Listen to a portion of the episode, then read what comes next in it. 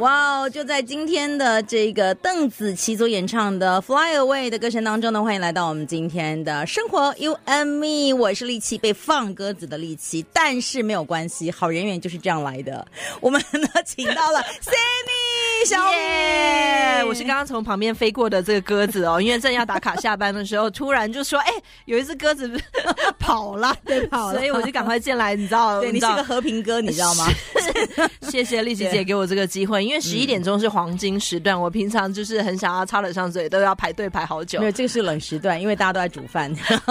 哎、欸，真的有点饿哎、欸。是啊，因为现在大家都在家里上网课嘛，哦、那妈妈们在干嘛？哦，对不对？一定在煮饭，一边煮饭一边听我们的节目。哦，其实我是因为我想要执行这个在二零二零年非常流行的一六八减肥法。那一六八减肥法，说来听听好不好？十六个小时你是不能吃东西，你今天偏离我们的主题了。你的东西是要集中在八个小时里面吃完。那我是昨天开始实行的。嗯、那果真呢，晚上睡得比较好，早上起床的时候立刻有饥饿的感觉。据说这样子是让你身体里面代谢好一点，嗯、你可以把排毒啊，或者是里面的让它有时间肠胃休息呀、啊。那这个经过。很多的医生在推广，那在这个中港台有好多人在实行。对，我看到很多那种六七十岁的这个阿妈啊，他们都一样可以把他的大肚腩把它减下来哦。嗯、那我想说，他们都可以，我的这个新陈代谢应该在现在可以赶快这个把握一下一六八减肥法。嗯、那我自己呢，你要选八个小时吃东西嘛？那我是选择十二点钟到晚上八点钟这段时间吃，所以这个不是很好算嘛？因为我这个加减法比较不好算。对，对对，那我就十二点到八点钟是可以吃东西的这段时间。你吃当然尽量吃健康，但是呢，嗯、你可以吃的就很满足，就把它吃饱吃满，吃到你这个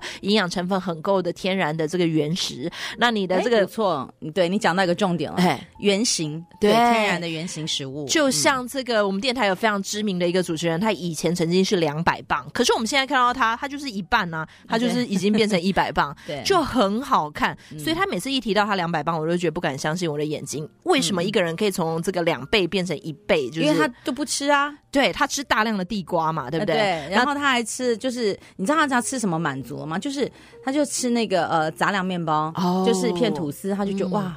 你知道，可是每个人都觉得你干嘛这样虐待自己？他说不会，我很满足。但因为你知道，丽姐，我是一个性情中人嘛，嗯、你知道，大块吃肉，然后大碗喝酒，就是一定要干杯和打拉，才会觉得幸福快乐美满。因为人生就是这样嘛，性情中人就是要要大声唱歌，然后把自己就是喂饱饱、喂幸福这样子。嗯、但是那个一六八减肥法就是这样，十六个小时你是空腹的，嗯、那八个小时你可以尽量就是吃你爱吃的东西，但当然就是精致的这种有害的。垃圾的，你尽量少吃。嗯、对，那很多医生是这样执行。那很多的长辈朋友们，嗯、我看到六七十岁都一样可以减到很苗条，恢复到他以前的高中身材。那喂，那我们大家都可以试试看啊。对啊，那所以像你十一点钟就是一六八减肥法最痛苦的最后一个小时。对，而且我我我觉得应该来这个呃提倡一下，因为王寿之老 呃老师呢曾经也在节目当中讲过，哦、对他也是用一六八的这种减肥的方式，就是呢，哦、但是他也是呃呃遵照呢这种所谓的饮食，就是呢不要一直让让你有吃的那种持续在吃，嗯、就是让你的身体要有休息。哎，对，就是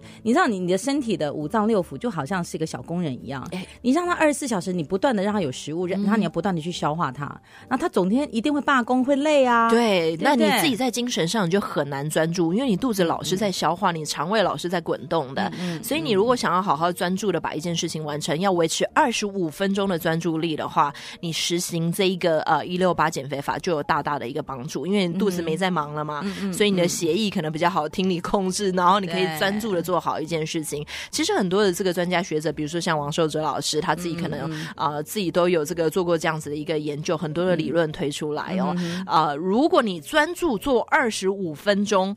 高效的这个工作效率比你认真工作，就是就是随便工作啊，又玩手机，又喝水，又上厕所，又吃点心的八个小时还要更好。嗯，所以那如果是这样的话，嗯，二十五分钟我们大家应该都有吧？我我想应该挤一挤啊，然后手机少刷一下，朋友圈少玩一下，二十五分钟你专注把你一整天该做的事情啊专注完成的话，效率不是高很多？其他时间我们就可以开开心心，你知道追着小孩啊。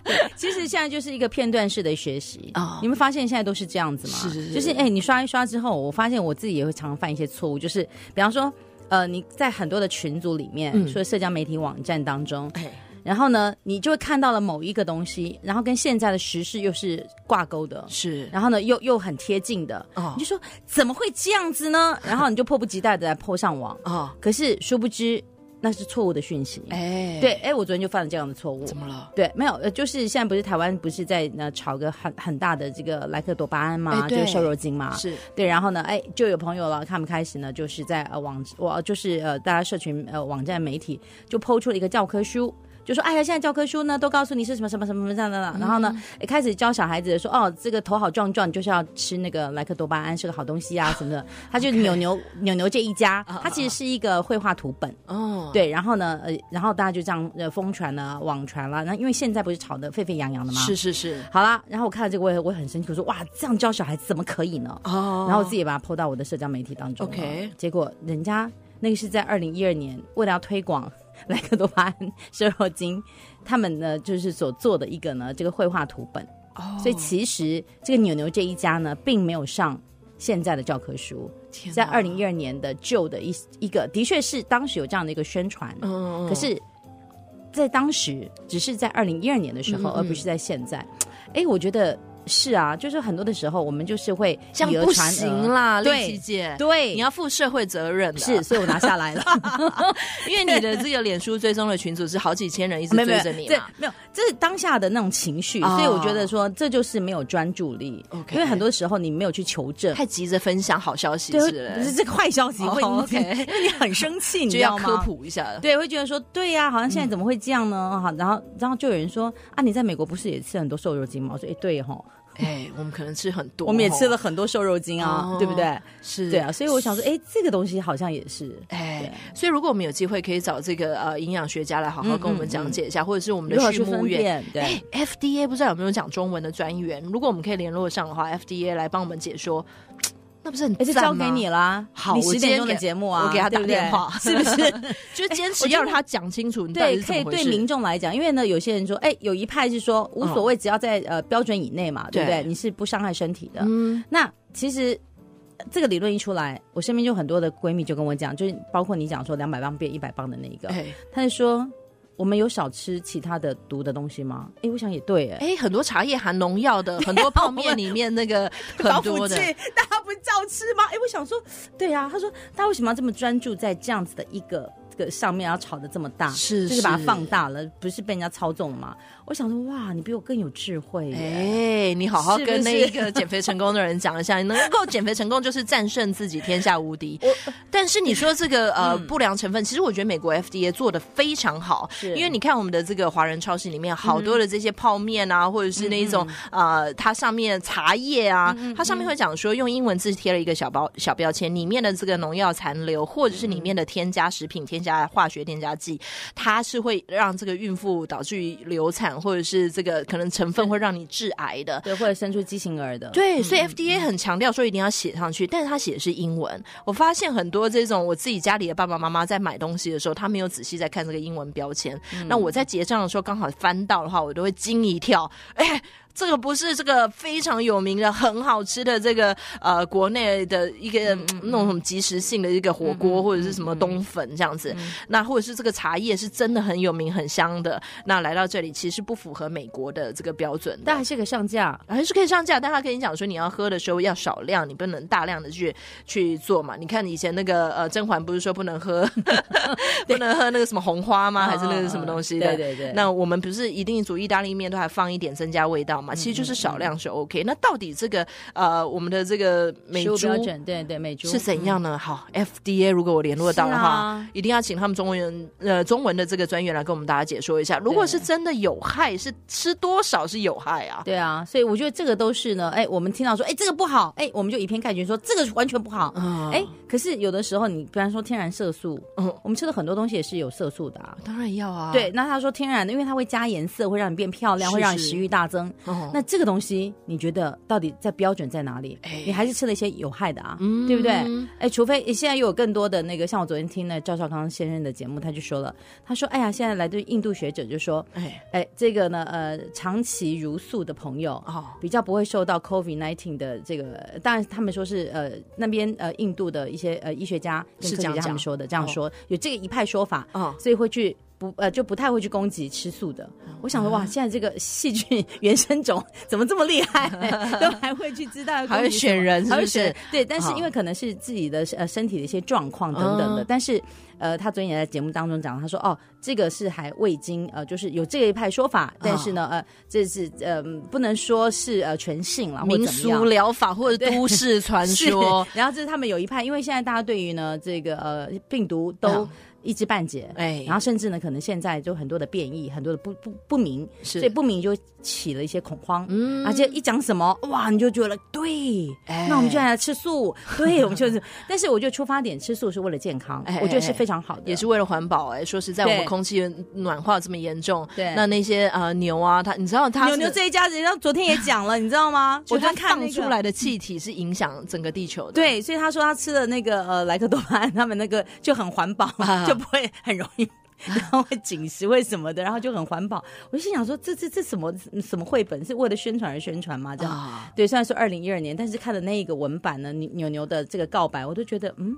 这个道理对我来讲也是一知半解。那我们要做功课哎，真的是尽信书不如无书哎。我们真的一定要这个让小朋友从小就养成，你要去核实，你要去核对网络上所有的文章里面，可能就只有一两篇是比较这个正确、经过考察的。对，所以我错了，我赶快把它撤下。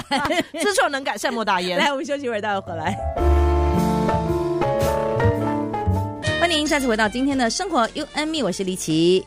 我是小米米，我是刚好飞过来被人家放鸽子，然后又被抓进来当鸽子的。对，这个和平哥，Yeah. 欢迎来到我们的节目现场。哎，不过呢，呃，现在很多的孩子们都在家里上网课，哎，那你们家也有两个，是？那请问一下，你怎么调教的呢？因为其实网课对于小小孩来讲，他们是坐不住的，哎，所以你不要说专注力二十五分钟，嗯，对大孩子来讲，因为他们可能呢，呃，平常呃有经过了一些呢，这个比方说演练啦，哎，然后呢，平常他们就是跟同学们在一起，就会在网上打 game 啊，打什么的，是。一定超过二十五分钟，那个专注力不用说二十五分钟，哦，我想一个小时、两个小时他们都可以，就可以坐在那边一一。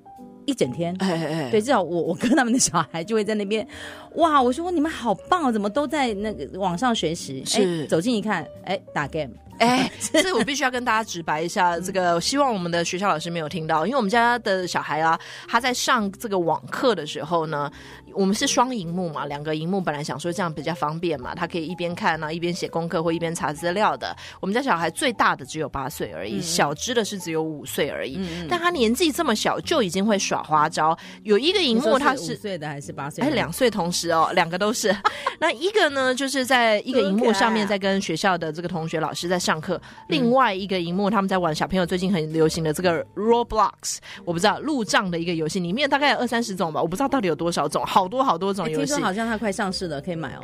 哦，我的天哪！这个小朋友呢，他就会在另外一个荧幕开始在玩他的 game，所以老师在做问答的时候，其实他是跟不上的。可能有公告功课，可能有提供这个考试，但小孩子就没有不知道怎么去做。那有可能他没有专注，他是专注在另外一个荧幕，但我们家长看不出来啊。如果我们没有在他的肩膀后面。就是看着他的话，那呃，我是一直到老师写个 email 说，哎，你们家小孩都没交功课，哎，而且已经没交两个礼拜了，那我们才惊到说，哇，原来这个电脑上面也是要屏蔽一些，不管是 YouTube 啊，他们很爱看视频嘛，嗯、或者是玩 game 的这个游戏，要把它封锁起来。上课的这个电脑就只上课，不要让他有其他机会可以分心。但我们家小孩又发明了另外一种玩法，就是就是这个路不通，我在另外一条，他开始传简讯。那因为我有请一个。家教是专门教中文的，所以他就一直不断的狂传简讯给他的这个家教老师。但老师其实是下午才上班嘛，嗯、那为什么这个早上的时候就一直传简讯给这个老师呢？嗯、那。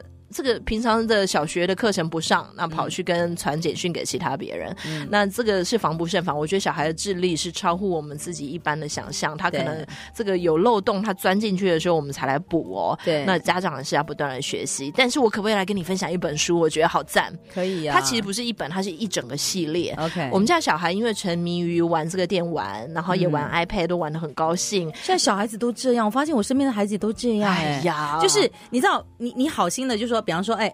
你看呢？这个妈妈们想方设法哦，因为现在这个不能群聚嘛。但是呢，你可以找一些比较呃安全的一一两个家庭，好，好，然后有就是到公园去或什么的，然后大家就还有一些距离啊什么的。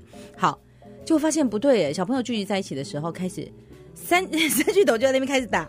手上的那个就开始打打起游戏来的。对对。然后想说，我就看到这些画面哦，就是不止一好多好多个小萝卜头，嗯、他们都会这样子，然后大家分批。我想说，这样对吗？好像小朋友的聚会就变成了。iPad 的聚会是，或者呢，小朋友就会变成三 C 产品的聚会，哎，咋办呢？其实这种聚会啊，呃，我觉得挺好，因为很有娱乐价值，而且我小时候也很喜欢玩 game。我以前是任天堂一代的那个时期，是红白机，然后那个魔术方块跑出来有没有？那、嗯、唯一上面的这个电脑只有魔术方块跟玛丽兄弟，以前只有两种游戏，但那是多么快乐的一个童年。嗯、但是呢，我觉得玩电玩你是被动式的在这个做，我觉得专注力真的还是没有读书好。嗯、那古代的这个书，因为你要翻书，你要看里面的这个。呃，图案还要读里面的字，嗯、一定要专注哦。对，那我们家小孩五岁的那个超级不喜欢读书的，一直到呢，我发现有一本书是学校老师推荐。哦、那我原本这个自己看了以后，觉得这也太简单太无聊了吧？但小朋友看完以后，不管是我八岁的那一只，还是小的五岁的那一只，两个人马上从我以前买的这两三百本里面的书里面跳出来，就爱看这一套书哦。它叫呃《Elephant and Piggy》。就是一只大象跟一只猪，我知道了。它好像有呃，它好像呃一呃有八十本还是几还还几十本？我真的其实不知道是多少本，但我在 Costco 跟 Sam's Club 这种呃量贩店里面都有看出看到他推出这种呃全集哦，就是他有一本一本单本卖，那有一次就是可以卖个十本、八本、十二本的，对，那每一本。我都从这个小朋友的书上学到东西，哦、比如说呢，他的故事很简单，他的画图也画风很简单，嗯，就是小朋友的画画方式。嗯、里面的主角就只有两只，一只大象，一只猪，他们两个是好朋友，猪是女生，然后大象是男生。他们两个是因为是好朋友，所以他们会讲到很多的这个小事情，比如说啊、呃，我买到一只冰淇淋，该不该跟人家分享呢？明明好好吃，好香，好甜，可是万一我的朋友也很想吃，他也许今天心情不好，我要不要跟他分享这支冰淇淋？他中间有这个心力纠纠折的这个大象，有很多的心力路程。然后在里面内心戏已经演了十八出了。然后最后呢，他要呃舍不得自己吃，然后最后这个呃冰淇淋融化了，结果他很沮丧很伤心。结果发现这个 Piggy 呢拿着他的冰淇淋过来说：“你是不是心情不好啊？” uh huh. 然后就送他啊、呃、说：“我们一起来吃这支冰淇淋吧。” uh huh. 反正这中间的心路历程其实都是小孩的烦恼，因为你只要跟小孩说你要分享。分享是好的，那你自己跟他讲一百遍，嗯、还不如让他读完这么无聊、这么幼稚的一个画风的一本书。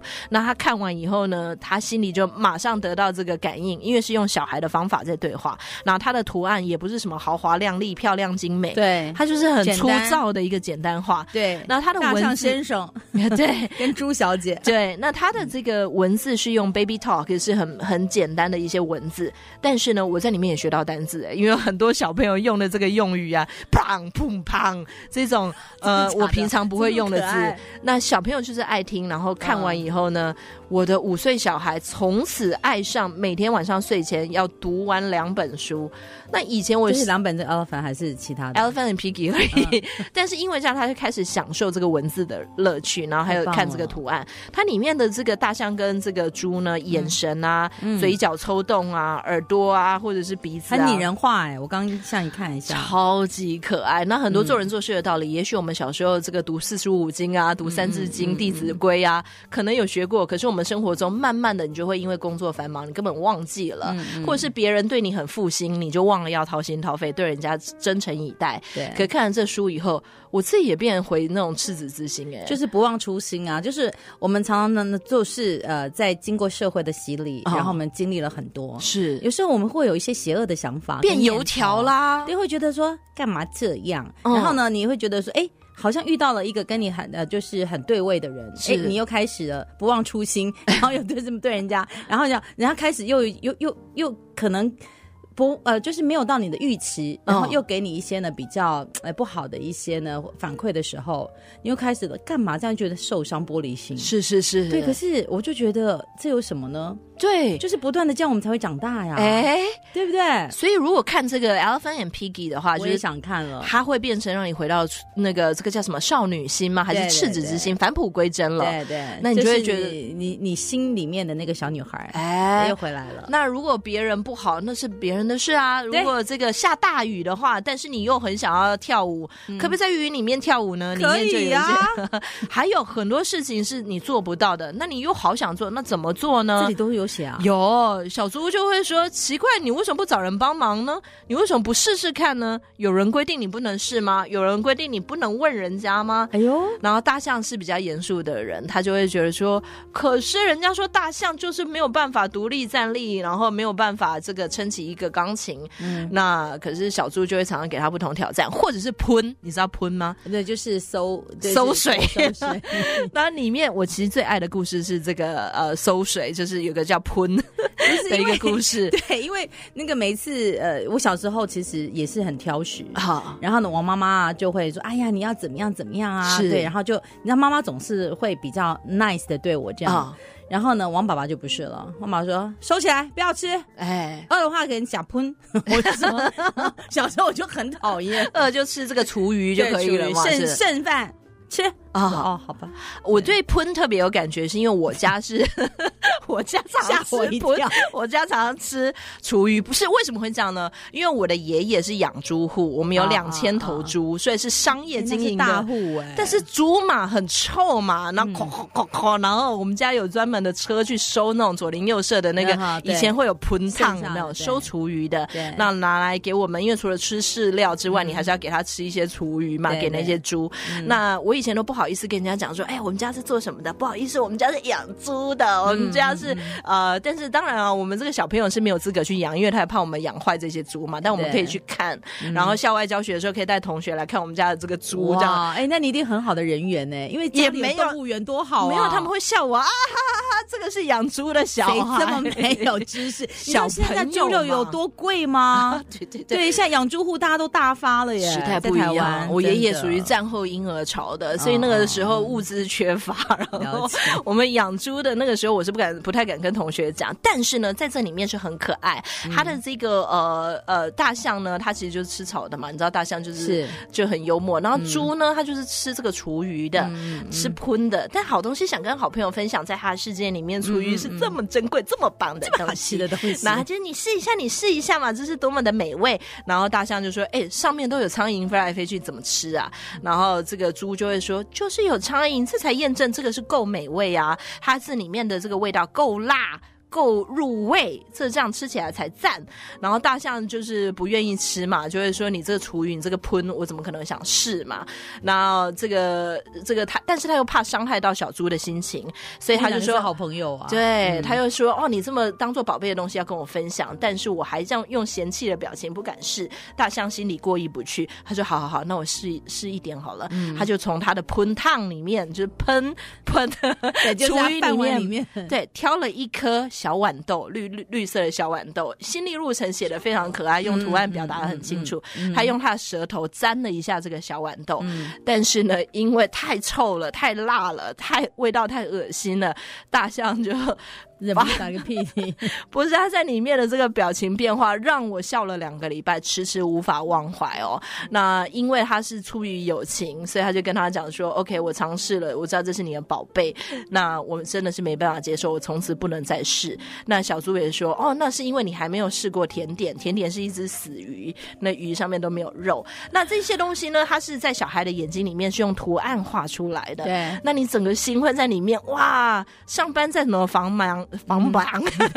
还忙，还要走音这样，然后或者是这个再怎么样被人家放鸽子，或者是你的玻璃心被社会摧残了破了几次，那看了这么有童趣的书，你就会融化掉，说哇，这个呃人跟人之间的友情可以是这么单纯，然后啊，你这这个其实就是最直接的，就是我觉得是好的东西，我要跟你分享。对，对你让我想到就是我身边之前有一个闺蜜，她不，她现在已经回台湾了，她超级爱吃榴莲，然后呢。我那时候胃不好，她就跟我说：“你知道吗？我们家老公呢都是吃榴莲来养胃的。嗯”然后我说：“哦，OK。”然后我说：“好好好。”但是你知道我这种也也不太好去，就是你知道拒绝，你就是不会 say no 的好好小姐，因为我也觉得人家这么热情，嗯，对。然后我说：“好好好，我会去试。”可是呢，过了一阵子，胃还是没有很好。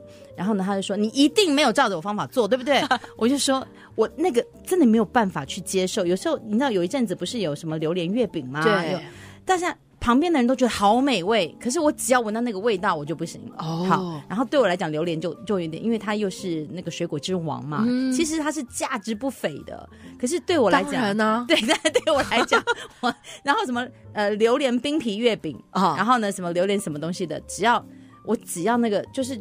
与生俱来，我对于那两个字我就是过敏哇！对，然后人家都说那是好东西，嗯。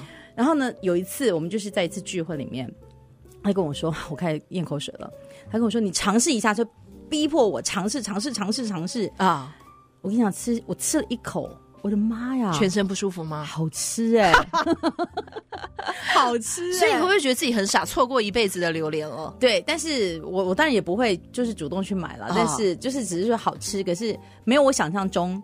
就是它的味道是，其实是我、哦、我没办法接受的，是是是，但是它的口感是我 OK 的，哦，对，但是像冰淇淋一样，对，但是对我来讲，我就是不会主动去买，哎，对，但是呢，如果说在一般的聚会里面有那些东西，我可以可能去呃，就是尝试一两口，哎，就比方说我不太吃羊肉，嗯，对，但是呢，台湾的羊肉炉 I'm OK，超好吃，很奇怪，对不对？爆了，对，但是但尝试一下是对的啊，因为世界上好多这个美妙的事情，只是因为你不愿意尝试而错过了，是，就像喝咖啡跟喝茶，你第一次喝咖啡有没有觉得？苦苦的，这到底好喝在哪里？你第一次喝茶的时候，像我的阿妈给我喝那个什么老人茶，我就想说，这到底这个好喝的点在哪里？在哪？但是呢，一旦你喜欢上了以后，你就懂得品味里面的层次。是榴莲一级棒，好吗？我家的冰库常备的这个 班底就是一定要的。所以他这个故事，你，你就直接吃吗？还是？生吃是最好吃的啊！你不要放在月饼或者是放在打果汁，都是可惜了。直接它这个一拿出来，然后在融化的过程中直接入口即化哦，什么腥味带回来。欢迎您继续回到今天的生活 Me，我是丽琪，我是小米。生活当中的话题真的哦，这个我们就好像话匣子一打开，对，对，发现很多的朋友啊，为什么你会看到小孩子跟小孩子之间啊，他们很多的一些分享都是非常的直接，是。对不对？然后呢，哎，这个比方说看到一个什么好东西哦，哎，或者是呢，现在大家可能呢都只剩一两个，嗯，所以开始有那种独生子女啊的那一种呢。呃，我不能说霸道，但是就会有那一种，就说这是我的，嗯。啊，这是你的，哎，这是我的，然后两个人就开始吵了。就两家的那种那个那个独生子女就开始吵了，这是我的，你不可以碰。是是是，对。然后我就发现，这小孩子的世界其实也很单纯。哎，像丽姐姐，你家是三个小孩嘛，对不对？你有哥哥也有姐姐嘛，对不对？对对对。所以你从小到大是不是叽叽喳喳讲不完的话？不管是哥哥讲了，跟这个姐姐其实都玩在一起，因为你是最小的小女儿嘛，对不对？那我们家也是三只，我是大姐姐，那我下面一个弟弟一个妹妹，所以我们两个长大，因为老大跟老幺，天下父母疼小儿，绝对是疼最小的，因为他是 baby 嘛，可爱嘛。但是爸爸妈妈不会承认，因为我是老大嘛，所以我看在眼里，痛在心里。我也不过就是这样长大了。但是呢，我必须，我跟你说，嗯，当老大好，你知道为什么吗？你就是可以，不是指使小孩吗？不是，小的当老大呢，都会是夫妻，呃，就是都会是最漂亮，家里最漂亮的那一个。我们家最漂亮的是最小的，因为人家都会讲说，哎呀，你们家好棒哦，越生越漂亮，哎。那我作何感感想？我老大，你这样是啥意思啊？我就一直记恨这个阿姨，就是一辈子这样，越生越漂亮。哎，那表示你爸妈的那种感情越来越好。因为人家说，为什么第一个老大就说呢？呃，为什么会这么漂亮？就是爸爸妈妈爱在浓时，哎，生出来小孩。哇，都是最优质的，天哪！对，最美的、最漂亮的，哦至少在我们家是这样。但我很感谢我的这个老天爷，让我有第二个小孩哦。因为我以前第一只小孩的时候，我要陪着他搬搬家酒啊，陪着他跟他讲好多话啊。但自从有了第二只之后，他们两个就是讲不完的话，然后每天早上起来呱呱呱呱呱呱到晚上睡觉。就是在疫情当中，如果家里就一个小孩的话，他们就会羡慕家里有两个。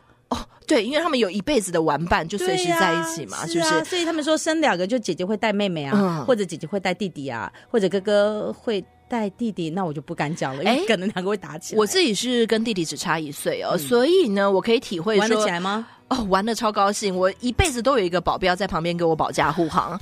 但是呢，我的这两个小孩，他就会变成说，他的心目中最爱的人永远不是爸妈，至少在这个年纪啦，他们心目中，我每次让他们排排排行榜。永远都是他的另外一个这个呃姐姐或者是妹妹。嗯，那我我这应该是觉得很很倡导大家，如果有空的话，其实就生两个，再多生一个。好啦，今天节目呢就在呢这个苏打绿的《Tomorrow Will Be Fine》的歌声当中呢，感谢你的收听，我是丽琪，我是小米，下次见。Yeah